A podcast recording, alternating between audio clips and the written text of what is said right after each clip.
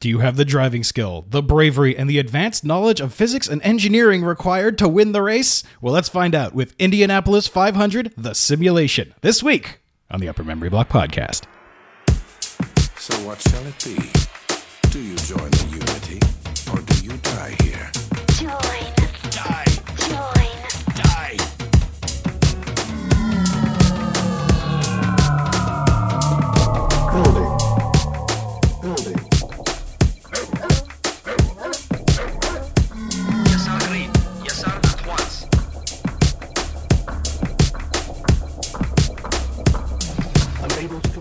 Hello, everyone, and welcome to episode 56 of the Upper Memory Block Podcast. As usual, I am Joe, your host, here to talk to you about a game from the DOS and pre Windows XP gaming era. Uh, recording a little little odd this week. It's uh, it's Monday morning. I'm uh, I'm about to to take off on a business trip, and um, I wanted to sneak the show out while I still had all my my gear. Worst case, I could have done it over out of the hotel room or something with uh, with some crappier equipment. But I had some time this morning before uh, before I left, so I figured I'd uh, I'd eke the thing out. So um, let's get it done. Weather's nice. It's beautiful. It's uh, we're into September now, and uh, the heat is starting to go away, which I guess is bad and good in in in some ways. But enough about the weather report. Let's get to emails. So, uh, the response to the last show on uh, on Sierra and the history of Sierra and the news, recent news about Sierra was uh, was really good. I enjoyed doing it a lot, and we got uh, got some great responses. So, to that end, I got quite a few emails uh, after the fact.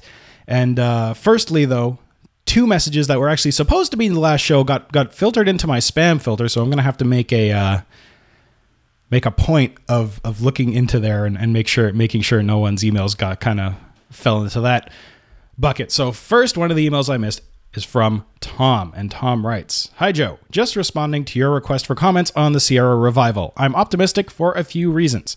First of all, Sierra holds a very special place in my heart. I believe the first computer game I ever played was King's Quest. I was about seven years old at the time, and I probably learned to read from playing that and then every other Quest game Sierra released. I remember eagerly awaiting each new Quest game and each new issue of Interaction magazine, the Sierra print newsletter. When my wife and I had our second child, we wound up naming him Graham. He wasn't really named after King Graham from the King's Quest games, but the name did resonate with me for that reason. Looking to the future, I'm hopeful for the brand for a few reasons. Obviously, I'm in favor of bringing back the old Quest series games in modern form. The fact that Activision has been in touch with the Williams family, the founders of Sierra, seems to be a good sign that they care about these older titles. Adventure games have been doing okay on Kickstarter, and I think Activision could probably provide a bit more resources than some of those groups have been able to raise while still being able to make enough money to keep development financially viable. I have some friends at Activision, and the heavy focus on AAA development is obvious. Partnering with some indie studios to create niche or mid tier games seems like it could be a good thing for the company and its shareholders. For anyone interested in the classic Sierra stuff, there are some great resources at sierrachest.com, sierrahelp.com, and sierragamers.com. Sierra Chest and Sierra Gamers also have active Facebook groups. Sierra Chest has a great historical archive of the game manuals, box art, and even scans of interaction and videos from their uh, 1988 1989 video catalog, which I think I still have sitting on a shelf in my parents' house. There's also some great fan communities around the Space Quest games at spacequest.net and sarien.net.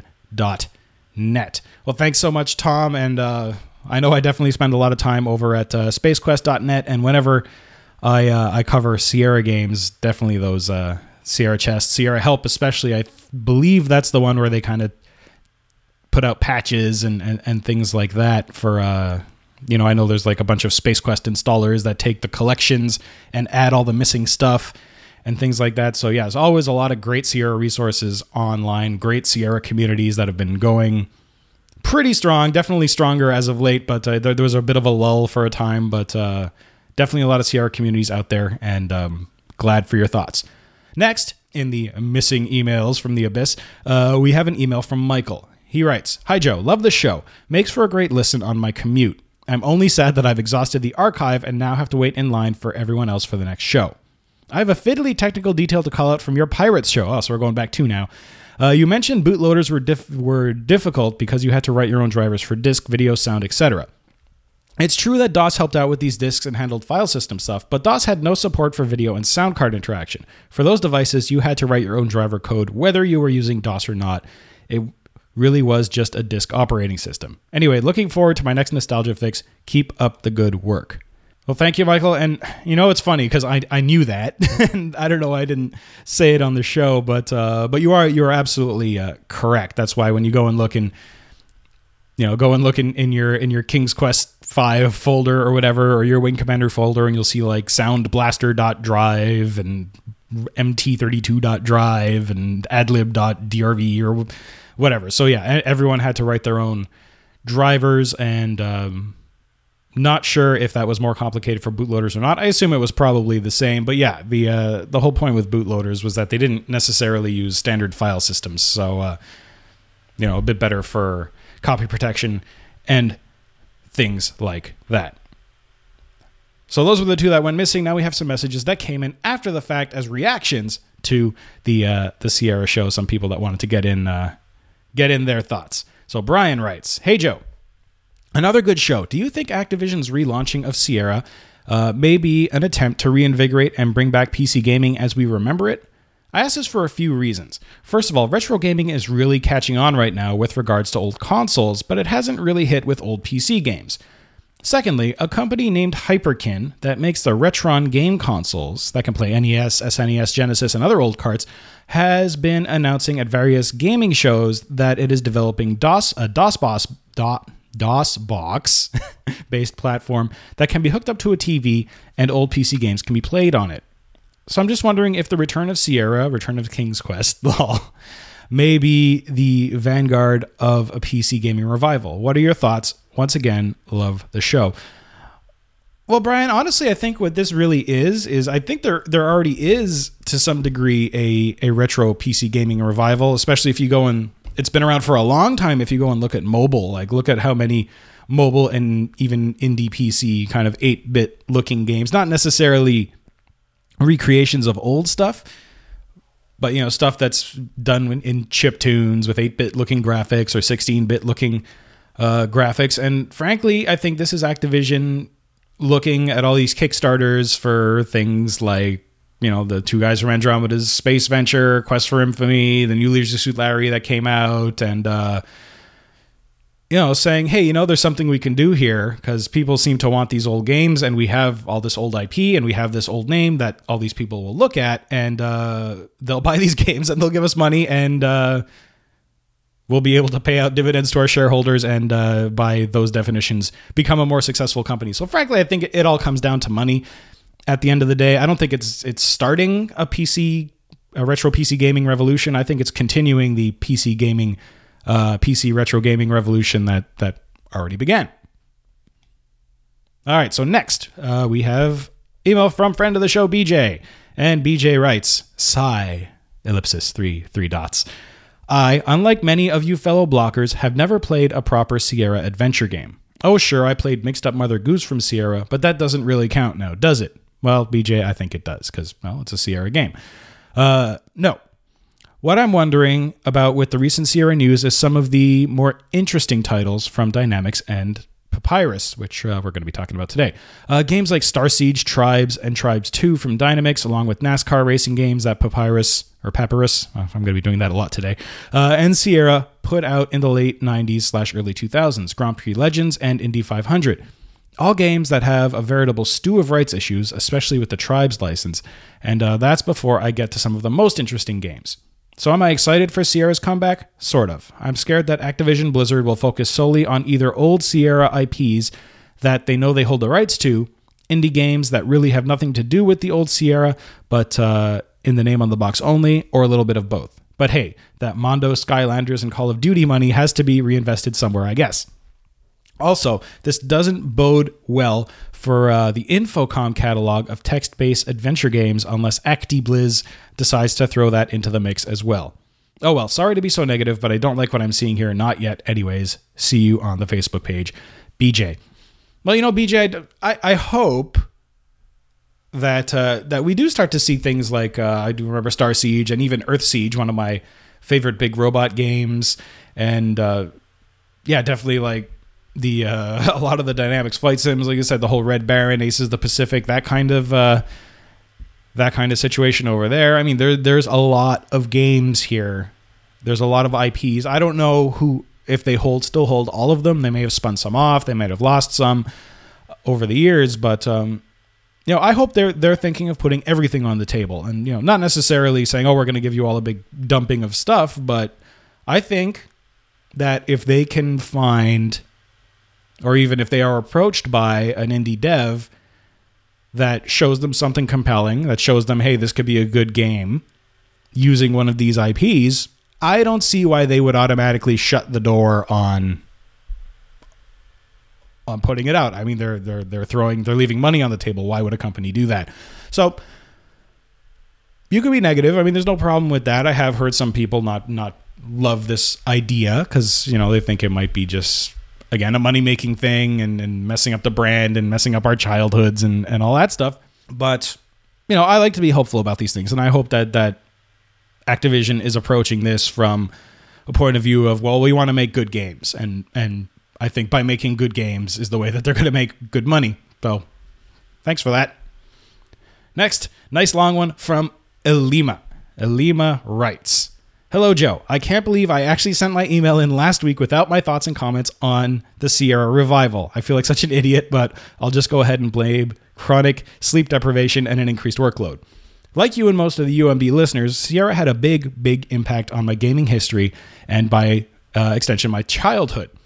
I can still remember with perfect clarity that day when my dad came home with two big game boxes King's Quest, Quest for the Crown, and King's Quest IV, The Perils of Rosella.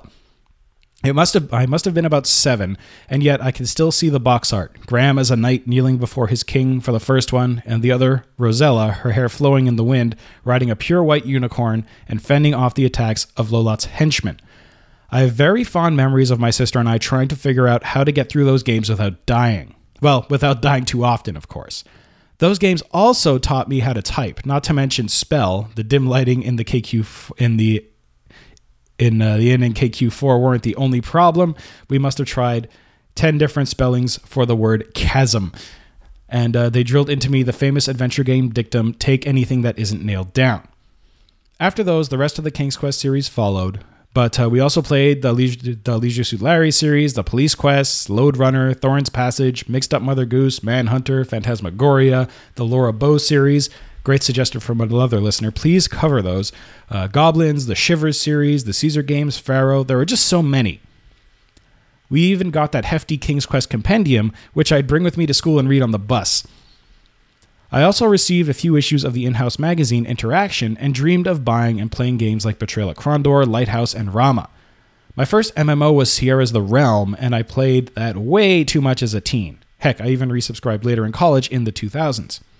I've gone on long enough. Feel free to edit. I kind of splurged back there since I missed writing it for the King's Quest show. But that's how important Sierra was and is to me. Like most of you, it shaped the person and gamer I am today. Uh, that sounds a bit corny, but it's true. So, can you imagine when I heard the big news, I was a bit anxious? What did it mean? The golden age of point and click adventure games seemed to have come and gone, and yet those games are still around. But what about Sierra? Could it really be resurrected? In any case, when the news hit, I couldn't help but feel enthusiastic and excited. Since then, I've tempered that outburst and am cautiously optimistic, as I think I termed it on the Facebook page. Perhaps there is hope for those uh, Sierra games we all know and love, and maybe they won't go all the way. Uh, all they won't all go the way of the dodo just yet. For now, I'm pretty hopeful and eager to see what comes of this Sierra revival, as you termed it. In fact, I'd like to take this opportunity to add my plus one to the listener who mentioned and is working on a KQ4 fan remake. Fan remakes have kept these games alive up to this day, and I'm incredibly grateful for those. I'd never play actually played KQ2 and KQ3 when they first came out, interestingly enough, but eventually did. The remakes, however, are vastly superior to the originals. I hope that's not blasphemy. Uh, the KQ3 remake by Infamous Adventures has a great has great sound and graphics, but uh, AGD AGD Interactive's KQ2 remake, King's Quest II Romancing the Stone, is absolutely amazing. Notice that little play on the original title, Romancing the Throne, uh, which itself is a play on Romancing the Stones, or Stone. But uh, they took the original game and fleshed out the story, building up and expanding the original game masterfully. To this day, I recommend those fan remakes over the original material, and I'm definitely eagerly awaiting a KQ4 remake and going to play the Space Quest and Quest for Glory remakes one day. Curse that huge pile. Anyhow, that's enough for me. Feel free to edit my email because this one is pretty big. Nope, I don't edit, sorry. Uh, but honestly, couldn't give my thoughts on the revival without some context on how big Sierra was and is, uh, and still is for me. Thanks for the extended memory UMB show on Sierra. Looking forward to Indy 500. Take care, Emily slash Alima. Well, thanks, Alima. And, you know, I, I think it is important to to show kind of like why, you know, why I put a spent an entire episode on that and why I'm spending, frankly, the first 15 minutes of this next show, you know, talking about your your guys's reaction to this is because it's it's big news because Sierra was at the time Sierra was the one of the biggest probably the biggest actually it was the biggest uh you know game developer and publisher at the time of you know the time that I focus on and and yeah most of us that that lived in that time and enjoy games in that time have a very strong connection to that company so so we're reasonably concerned and excited that it may be coming back in in some form or another so thank you very much for for that and, and keep on sending stuff and finally, a really cool message from Parker. And Parker writes Hey, Joe, and all my fellow blockers.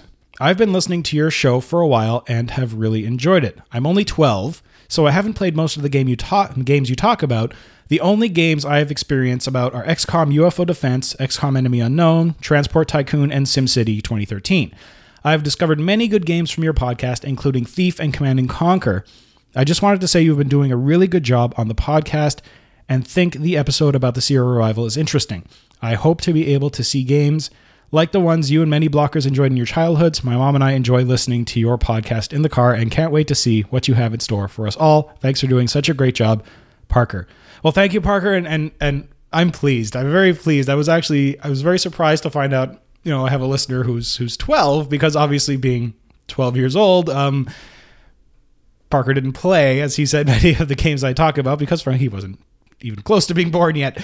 And uh, and I think that's really, really, really cool. I think it's cool that that younger people from from today, I guess, who are who grew up with more, let's call them visually appealing games, games that have a much more modern aesthetic, games that have a much more modern gameplay style, uh, you know, can can go back and enjoy older games. You know, just like it would it would be like me going back and you know playing Zork, which was a bit before my time, and uh, you know stuff on on the Atari and and you know text based adventures and, and and other things like that. I can appreciate them, but they're they're definitely not from my time. So so thanks so much, Parker. That's really cool. And hey, if there's any other you know younger listeners, kind of. Uh, preteens, early teens, people who definitely weren't around when uh, when these games came out or were just very young, so they couldn't play them. Drop me a line. I, I think I think it's really cool to hear.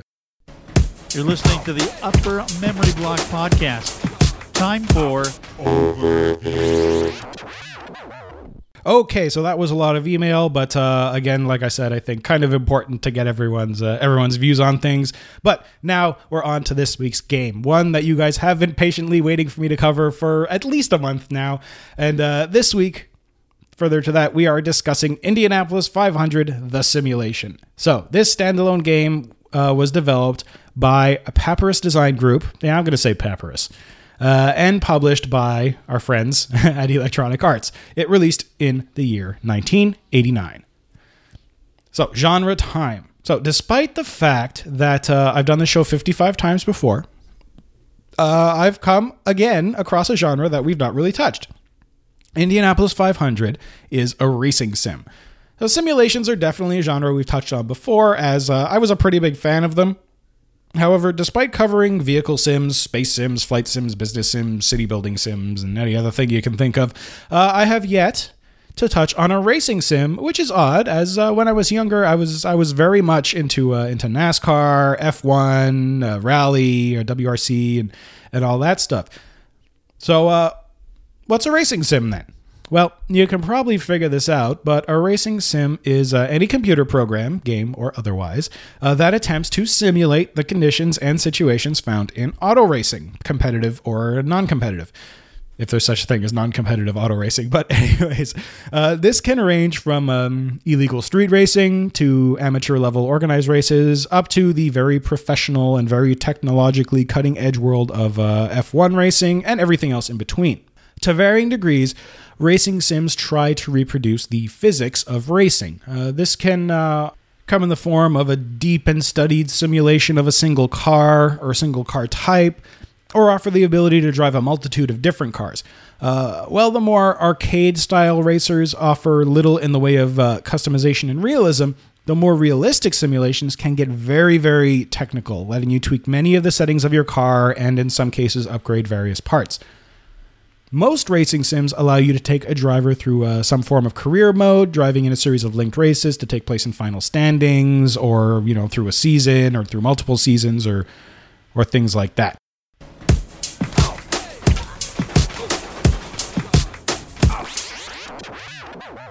Story time. So, as Indianapolis 500, the simulation is in fact a true simulation, it doesn't really have any concept of story, character development, or anything like that. Uh, like many of the simulators we've encountered, it dispenses with this cladding and focuses on the pure physics of racing. However, you are given a bit of framework to hang your own story on. Uh, so you can tell a lot from a name in some cases, and this one is most assuredly included. Uh, Indianapolis 500, the simulation, is a simulation of one race and one race only. The famous Indianapolis 500, which is held every year on or about Memorial Day. I think in the past couple, the past like 10, 20 years, it's always been held on the Sunday closest to U.S. Memorial Day. Uh, this race is 500 miles long, which consists of 200 laps around the 2.5 mile oval course located at the Indianapolis Motor Speedway in Speedway, Indiana, which is a suburb of the city of Indianapolis. The first Indy 500 was held on Memorial Day, May 30th, 1911. Uh, so it was originally known as the International 500 Mile Sweepstakes Race. However, uh, you know the name has changed throughout the years, and its colloquial name was the one that stuck that everyone kind of knows about the Indianapolis 500 or the Indy 500.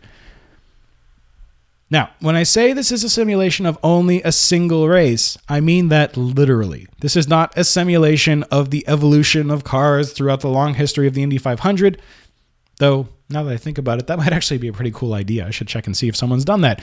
Um, what it is, is a very detailed simulation of the 1989 Indianapolis 500, from cars and technology to drivers, and in fact, the exact and fixed starting grid from that race. There's one difference and one difference only. Your car, sporting the number 17, replaces the number 29 car of Rich Vogler, who qualified in 33rd place that year. What does this mean? Well, it means that if you're in his place, you're starting last.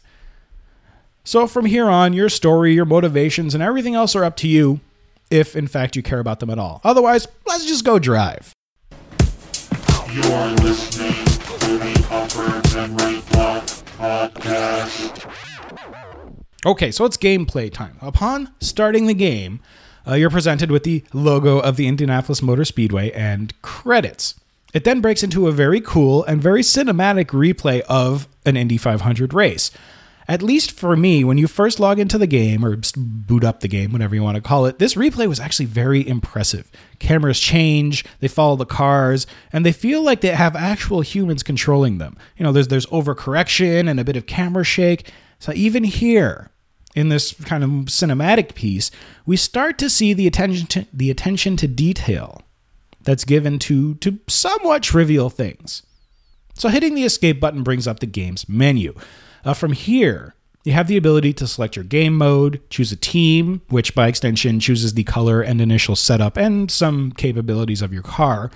Uh, you can manage your car configuration saves or fiddle with the game's few uh, few settings. So let's throw, go through these game modes in order. Firstly, we have practice mode. Now, this is a sort of free racing mode where uh, where you can adjust and tweak your car settings on the fly. Uh, this is both a great way to first learn how the different car settings affect your car's performance, and uh, also a way to fine tune your car for both the highest performance and to best suit your driving style. So, in practice mode, you have the option of adjusting quite a few things on your car. You can control how much fuel will be put into your car the next time you uh, you pit. The more fuel you carry, the longer, of course, you can race without putting into the pit. However, fuel is heavy. So the more you have, the slower you'll go. So you want to strike a balance between carrying enough fuel and not bogging down your car. And remember, in a 200 lap race, you'll likely have to pit for other reasons. So trying to figure out a good pit stop strategy is is key to uh, key to winning. You can also adjust the angle of your car's front and rear wings. Now, this affects downforce, or the force with which air rushing over the wings of your car presses your car into the ground. It's sort of like the opposite of the wing of an aircraft. Aircraft wings will produce lift, thereby making the plane go up. IndyCar, and in fact, any kind of race car or even non race car wings are basically flipped around versions of this. So instead of lifting the car off of the ground, they create downforce and press the car onto the ground. So again, downforce is a question of balance. The more downforce you generate, the more your car sticks to the ground. This vastly improves handling. However, increased downforce also causes the car to use more fuel because it's pressing harder onto the ground. It takes more engine power to push it forward. Less downforce, better fuel economy, worse handling. Now, in the same vein as downforce, you can also choose what kind of tire goes on your car. In fact, you can choose what kind of tire goes on each position of the four tires on your car. Harder tires last longer but provide less grip. Softer tires are the opposite. Another tweak to your tires is known as stagger. Since the oval Indy track always requires cars to turn left, you could set up your car to take advantage of that fact. So stagger represents the difference in size in increments of 0.1 inches of your rear right tire versus your rear left tire. The larger your right tire is compared to your left will increase your performance in cornering. However, it will give you more problems handling in the long straightaways between the turns. You can also adjust tire pressure of each of your tires. Higher pressure will cause the temperature in the center of the tire to increase, and lowering it will raise the temperature at the edges. This again has an effect on tire life. So just think of your tire as like a, a bit of a balloon kind of a thing because it gets filled up with air. So the more air pressure you put in it, the more the center is going to pop out, and the less, the more it's going to kind of bow inwards. Next, you can also adjust the shock absorbers on each tire. So making your shock stiffer makes the car more responsive, kind of more twitchy, and uh, softer creates more of a lag in response. And now this really comes down to driver preference. Do you want the car to leap into a direction when you touch the wheel, or do you want a little bit of play in your controls? Next, we've got the camber of the tires. Now, camber is the angle that the tire sits at off of the vertical.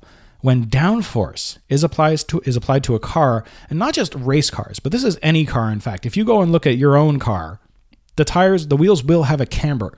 So when downforce is applied, the car is pushed down. And this will cause the tires to flare out a little bit, which adds increased wear to the inside of the tires. Now, camber counteracts this. Tilting the tire to the inside of the car will increase the temperature and wear at the inside of the tire, and tilting it to the outside will increase the temperature at the outside. I'm actually doing stuff with my hands now, which is funny because obviously this isn't a video podcast. You guys can't see what I'm doing. So, uh, yeah, now I feel silly. Anyways, like all other settings, uh, the camber is adjustable for each tire since each of them experiences different stresses based on the position in the car. So it's actually very interesting. Because there's kind of a limited set of, of steering inputs that uh, that are generally done in this race because again you're only turning left you can really set up your car to be optimized for only turning left. So finally for the settings that are uh, adjustable in practice mode you have your gears now here you don't get to set each gear individually but you set more kind of like the range of your set of four gears higher gear settings increase your acceleration and use more fuel but eventually do limit your top speed Lower gears have much slower acceleration, better fuel economy, and higher top speed. However, if you're slowing down and speeding up a lot, you're going to lose precious time getting back up to speed with a lower gear set. So, in practice mode, you can adjust all of these settings to your heart's content and immediately see the difference in the car's performance. There's no limit to laps, and each lap is timed so you can compare different configurations. Also, there's no car damage in practice mode, so if you hit the wall or you hit another car, you're just going to kind of spin out. Now, once you decide on a configuration, you can jump back to the main menu and save it in one of three car setting save slots. This setting will be used for the rest of your play session, and you can also load it uh, uh, in later sessions. So now, once you're kind of you're satisfied with the way your car is set up, you can enter the optional qualifying stage. If you skip the qualification and go directly to the race, you're going to start in the default position that uh, the driver you're replacing started in, last place. Now, qualifying is a quick four laps around the track, and uh, the average of your four lap times determines your starting position in the actual race. Unlike practice mode, though, in qualifying, you're only able to adjust the settings we just discussed if you enter the pit, and obviously entering the pit uh, affects your time. There are two settings that you can change in the car, and that's your level of turbo boost, which will obviously uh, affect your speed. So the more turbo boost you uh, you apply, the faster your car is going to go, the more acceleration and top speed you're going to get. However, you're going to burn more fuel. The other thing is the roll bar, which adjusts. It's kind of like an on the fly shock absorber adjustment. So you can make your roll bar stiffer or softer to kind of fine tune your uh, your car setting as you're driving. But aside from those two things, you got to go into the pit to change everything else. You have controls for those on your steering wheel. So now we get on to the actual race. Now here we have four options. The first is a short 10 lap race, which has no damage and uh, no effect on yellow flags. So, like in practice mode, if you crash in this race, you're going to lose speed, you're going to spin out, and uh, you're going to have to recover. This will lose you quite a few positions in the process, most likely. Uh, also, in the event of a crash, a yellow caution flag will come out, but this has no effect on the rules of the race. All cars continue racing as normal. Now, in a 30 lap race, your car still takes no damage, but yellow flags do have an effect. So, if there is a crash involving any car except your own for some reason, the yellow flag comes out and all cars are restricted to 90 miles per hour. Also, no passing is allowed. After about two to three laps, the crash car or crashed cars are cleared from the course and green flag conditions resume, which means you can just start racing normally again. Now, the big guys, the 60 and the full 200 laps, are set to kind of full realism mode. Your car can be damaged, and uh, you'll absolutely have to consider a pit stop strategy, and uh, other cars can be retired from the race due to mechanical failures or damage. So if you rub up on another car, or God forbid you hit the wall to, in, in kind of a non catastrophic way, your tires are going to take damage in addition to their normal wear and tear. Now, with one or two damaged tires, you should be able to limp back to the pits for repairs. More than that, and it's actually going to be very difficult. You may just have to, you know, concede the race. If you suffer extensive tire damage or you suffer extensive engine damage, your race is done.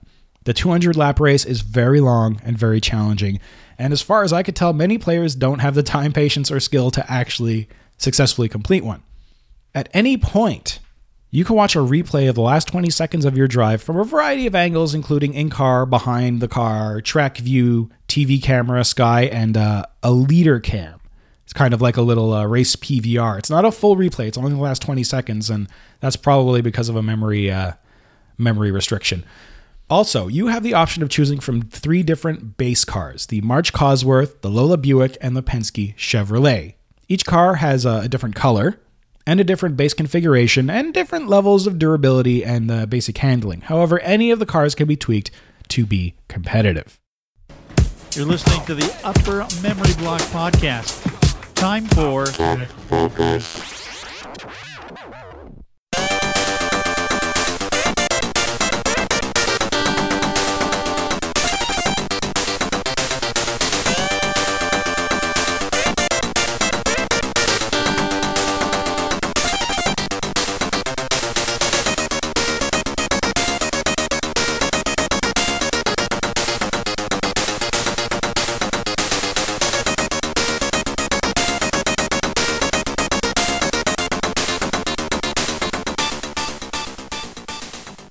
Okay, tech focus time. Let's take a look at some requirements.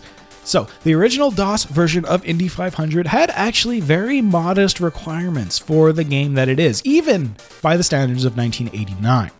To run it, you needed at least an 8088 or 8086 CPU, DOS 2.1, 384 kilobytes of RAM, and uh, a floppy drive of some type. And to control the game, you needed a keyboard or a joystick. Now, from a graphical perspective, This game supported everything. It ran in CGA, EGA, Tandy, or VGA graphics. I think even and you know the weird ones like MCGA and all that stuff are in there too.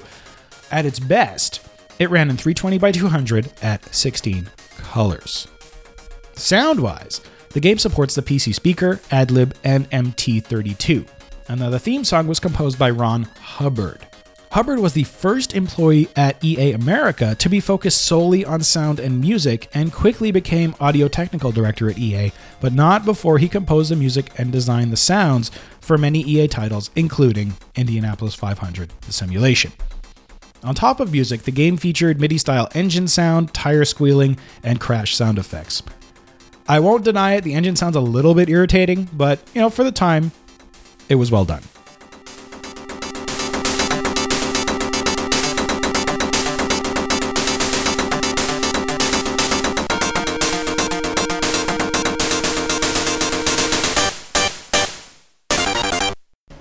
You're listening to the Upper Memory Block Podcast. Time for So, dev story time. I know the uh, the tech focus was a bit short, but we're actually going to focus on uh, a couple of other technical aspects of the game here in the dev story. So, Indianapolis 500, the simulation, was the first game developed by Papyrus Design Group. Papyrus was founded by two men, David Kaemmer and Omar Kudari. Kudari first discovered computers as a freshman at Stanford University. He soon wrote his first game for the Commodore PET, and he was hooked. He found himself staying up all night in the computer labs and sleeping through his classes during the day. Aside from that, he'd uh, act on stage in the evening, and, you know, so he was kind of pretty busy, sleeping during the day, acting in the evening, programming all night. Despite this, he says he somehow graduated with a, a Bachelor of Arts in Philosophy from Harvard University. So you know, he's a we got an Ivy League boy here. He soon landed a job at Tom Snyder Productions, writing educational computer games. And this is where he met another employee, David Kaemmer. Kaemmer was a great programmer in his own right, who also had sort of a thing for auto racing, which he traced back to the Christmas of 1972. Uh, he and his family were living in Rhodesia, I assume because of some parents' work situation. Uh, his parents got him a Grand Prix based slot car set, which he immediately fell in love with. Uh, to further his love of racing, upon their return to America, his family settled in Indianapolis, obviously the home of the Indy 500. And he spent those years dumping tons and tons of quarters into racing racing arcade games like uh, Atari's Pole Position. In addition to that, he claims he was also one of the first people in southern Indiana to own a, uh, a TRS 80. He, uh, he fell in love with computers and computer games, and one of his personal favorites was Sublogic's Flight Simulator. And uh, he spent tons and tons of time on that TRS 80, puttering around, making his own small games, trying to figure out how Flight Simulator's vector based graphics were created, all kinds of things like that. So, this love of computers was obviously what brought him to uh, to to TSP, Tom Snyder Productions. However, his love of racing would not come into play just yet. So in 1986, EA had put out a print ad with the headline "Can a computer make you cry?" which was sort of a manifesto defining the mission of uh, of EA America as a company. If you go and read it, actually, I I posted it in the Facebook group and on Twitter it definitely comes across quite differently from the EA we know today.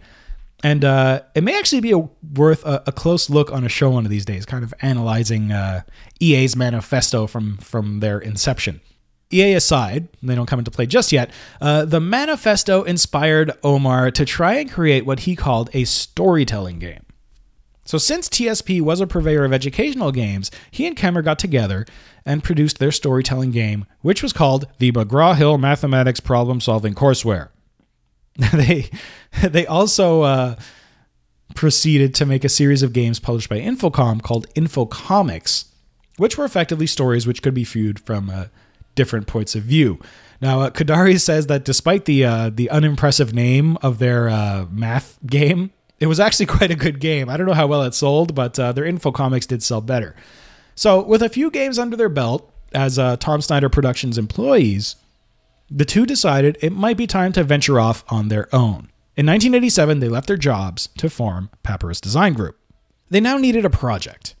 Kaemmer really wanted to make his version of his favorite game, a Sublogic's Flight Simulator. However, many realistic flight simulators, including the one from Sublogic, already sort of existed. To get their game off the ground, they started to look around for a publisher. As it turns out, one of the first publishers they visited was EA, the company that had run the ad that so inspired uh, Kudari. They were looking for a developer to create a game based on the Indianapolis 500. After some discussion, Kaemmer decided that doing a realistic racing sim would be just as interesting as doing a flight simulator. As he put it, he would make a flight simulator on a racetrack. So he started to look more closely into the physics of auto racing, which basically involved lots of reading and a lot more math. Now, unlike flight, in an auto race, you're not 10,000 feet in the air, you're not far away from things. You know, there's roads and there's walls and there's other cars and there's incredible forces uh, acting on that car very quickly. So, how do you model all these elements at the speed needed to simulate the action of a real Indy 500 race? So we're, we're, we're, we're in 1987 right now with probably a targeted release date of 1988, 1989. So we're looking at the majority of gamers with PCs and XTs, you know, 8088s and things like that. And, uh, you know, 286s were kind of at the middle high end. And I think early 386s were just coming into the scene at the hot rod end of the spectrum. And all these machines had EGA graphics at best. So a flight sim was considered to be high performance if at this time it could put out 8 to 10 frames per second. Now there's no way that this would be enough to simulate a fast-paced racing experience. So Kaemmer targeted a steady 15 frames per second as his goal. In addition, to properly simulate the Indy 500, 33 cars had to be modeled and 32 of them had to be AI controlled by the CPU. So on top of this 15 FPS, uh, all this AI control was a pretty tall order even for a 286 at the time. To get around this or to, to, to handle this, the whole game was coded in assembler. So we've discussed assembler before, but to reiterate in a sentence or two, since assembler is a very low level programming language, meaning there isn't a lot of abstraction between you know the hardware layer, the actual computer, and uh, and the code, it can be very efficient it's about as close to the hardware as a human programmer can, be, can get without starting to type ones and zeros. In addition, the physics was all done using fixed point mathematics. Now, I'm no mathematician. In fact, I'm probably the opposite of a mathematician because I'm pretty bad at math. But it's my understanding that fixed point operations were much faster for uh, CPUs of the time to perform over more complex floating point operations. I believe the 486 was the first processor to include a separate math coprocessor or floating point unit, which could offload heavier floating point calculations from the CPU itself. Now, since this coprocessor didn't exist, fixed point math was much quicker to execute. Also, since space was at a premium, the graphics had to be pretty rudimentary. Kaemmer could only use around 570k of RAM at any given time, and this limited him to 30 polygons on a single frame. It's amazing they could manage this and still make the Speedway look like the Speedway and cars look like cars. So the game released in 1989 to uh, amazing critical and fan acclaim. Now the realism was nothing like anyone had ever seen. Indianapolis 500 the simulation was quickly considered the first and only true racing simulator. In fact, some of the advertising told people who uh, just wanted to have fun to stick to Outrun. This game forced you to think about your car, think about its settings, think about the track, acceleration, braking, and taking a proper racing line through the course. This wasn't a press on the gas and barrel through your opponents kind of racer. It was different and it was better. The core engine of Indianapolis 500 would go on to further uh, power uh, later Papyrus games, and uh, they would, of course, go on to become a leader in auto racing simulations. You are listening to the Upper Memory Block Podcast. So, what does the future hold for Indy 500? Well, nothing specific in new development as far as I could tell. However, if you do want some David Kaemmer based racing action, you can head over to iRacing.com. Now, this online racing sim service has been up and running since 2008. For 12 bucks a month, you get what they call the most realistic racer ever designed for a PC.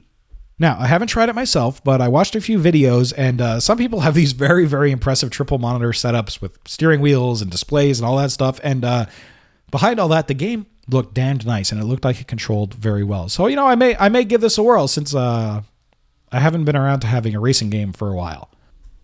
So where can we get our hands on Indy 500 today? Well, again, as far as I can see, nowhere legally.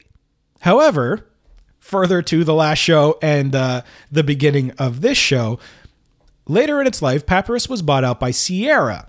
And uh, that means it's quite possible, as BJ said, I believe in his email, that Activision and uh, the newly restored Sierra brand still own the rights to this game. So if they do, hey, maybe we'll see it revived.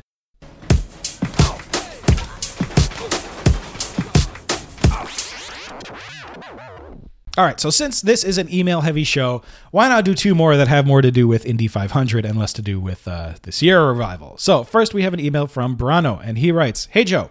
Firstly, big thank you for making such a great podcast. You're doing a wonderful job, and I always look forward to every episode. Now, straight to what I wanted to write about Indy 500. I've actually played it just a few months ago, and even though the game is really graphically dated, it still has an amazing feel to it and is very playable. It's on a completely different level considering its physics model if we compare it to other racing games of the time like Grand Prix Circuit or Test Drive. When I was a kid, I never really much understood half of the stuff about various settings in the game, so I just screwed around. I was able to finish 10 lap races because it was the only mode where the car was indestructible. I wasn't the most patient player, and I always had uh, destroyed tires. But even after the days of playing, I was still not able to win the race. Then I have discovered the best feature of the game. Immediately after the race started, I turned around and went the wrong way, eliminating all opponents one by one until there was nobody in working conditions on the track except me. At that point, I uh, just nonchalantly went for the victory, passing cars that I've crashed. I'm pretty sure I'm not the only one who was winning races this way. As to the whole Sierra news, thanks for asking for opinions on the Facebook page. I was in the middle of writing a little rant on my blog about it, and it kind of pushed me to finish it. You can read it at the link below, and he has it at dosgamesblog.com. I will uh, I'll put the link in the show notes there. But the short version is that I'm very cautious about it. Possibilities appear almost endless, but I'm worried that Activision didn't really give a damn about Sierra for years, and now all of a sudden they want to create a whole brand of indie games coming out of it. I'm also a bit afraid that the Sierra games we loved were created by people who are scattered around and will not be involved in this at all. It also appears a bit half baked because it is not apparent who the target audience is us old players or new players who prefer indie games. These are two different segments, and Activision must be aware of it. My biggest fear, however, if that experiment will if this experiment will go wrong, it will become an eternal stain on Sierra's legacy. Anyway, I hope I'm wrong and there are going to be good titles coming out of this, and I will laugh about my cynicism and lack of faith later. Thanks again for the great work, and uh, I look forward to uh, f- for more episodes. Stay blocking, Brano. Well, thank you, Brano, and uh, you know, as for uh, smashing all the other opponents and uh, and winning the race that way, yeah, I'm I'm pretty sure you're not the only one. I feel like if I had played this game uh, when it first came out, that's probably how I would have won the race. I know I definitely did that in some other games. And uh, as for the Sierra stuff, yeah, I guess like I've said, we're we're gonna wait and see. I don't think Activision is gonna be. I hope Activision isn't gonna be dumb about this, but um, yep, time will tell. And next, a little note from Brian, and he writes: "I'm not a car guy, so I've always been baffled by papyr, papyr, pa, pa, pa, papyrus papyruses. Why can't I say? I've been saying it the whole episode. Pa- papyrus's games. I get cross-eyed when I try to think about things like tire temperature, gear ratios, air pressure, and crap like that. Thus, my fond memory of Indy 500 is driving backwards around the track and watching polygon fireworks showering everywhere as I smash every car off the track. Ten cars enter, one car leaves." Well, thanks, Brian. And uh, you know, it seems like you and Brano are kind of on the same page. That uh, the easiest way to win a race in uh, in an indestructible mode is to just kill everyone and then uh, drive around at uh, at your leisure. Hi, I'm Francisco Ruiz, and together with my good friend Paul Powers and a rotating guest host, we make up the Retro Rewind podcast. Twice a month, we pick a movie or video game from 15 or more years ago and discuss whether it is still worth revisiting today. So if you've thought about rewatching The Rocketeer, playing back through Mega Man X, or you're just a child of the 70s and 80s like us, you should check us out for laughs, for nostalgia, and definitely for our take on what's a classic and what's second class. Find us at RetroRewindPodcast.com, where you can subscribe on iTunes, RSS, and more.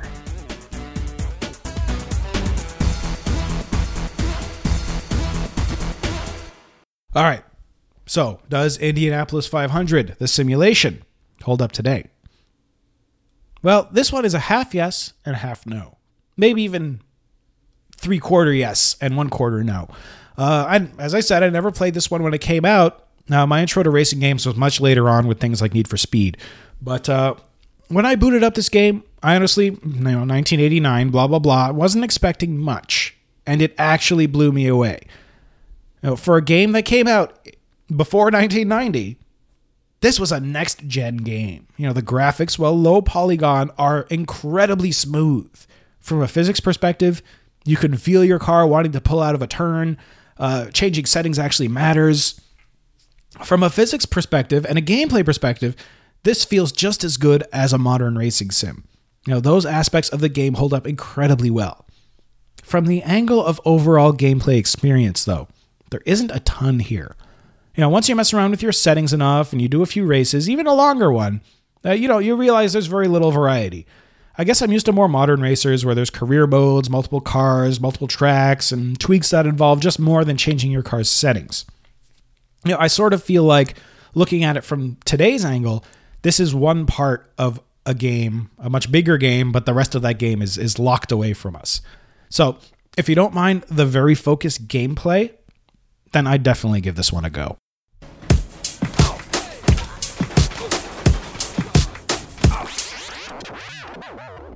So that is that for another show. Thanks for all the great comments over the last two episodes. Uh, it's actually getting to the point where uh, where I'm having to filter some emails out, and uh, I do apologize for that. But uh, the volume has gone way up over the summer, over the past few episodes, and uh, I, I do have to thank everyone for that. It's it's really really great to know that uh, people are listening and people are enjoying and all of that. Now next time. I'll be covering a super fun game. We are going back to Bullfrog Land with Theme Hospital. I'm sure I'm going to be hearing uh, a lot of stuff from uh, from certain people. Uh, so if you are interested in you know telling me that I was wrong about something today, you still feel like talking about Sierra, or you'll have something to say about Theme Hospital, send email or audio comments to podcast at umbcast.com. Thanks as always to Rick Moyer for his great audio work. You can find his stuff over at moyermultimedia.com. Check out the show notes for this show at umbcast.com. You can join the Facebook group at facebook.com slash groups slash umbcast. We got a great little community going over there. You can follow the show on Twitter at twitter.com slash umb show and me personally at twitter.com slash billybob476. You can find the show on Steam at steamcommunity.com slash group slash umbcast and on YouTube at youtube.com slash umbcast where I put up videos of my game research sessions. Unfortunately, I didn't have time to uh, pop one up for uh, for Indy 500, but I will definitely be streaming some uh, some theme hospital in the upcoming uh, two weeks. So, as always, subscribe to the show on iTunes, stream us live at Stitcher Radio, leave me some five star reviews. I love them very much if you think I deserve them. Uh, so, that is that, and we will see you next time for Theme Hospital here in the upper memory block. Battle control terminated.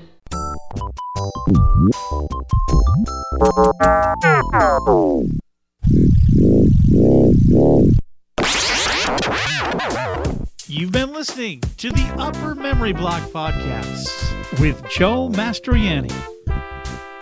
For more information on the podcast, visit umbcast.com. That's umbcast.com.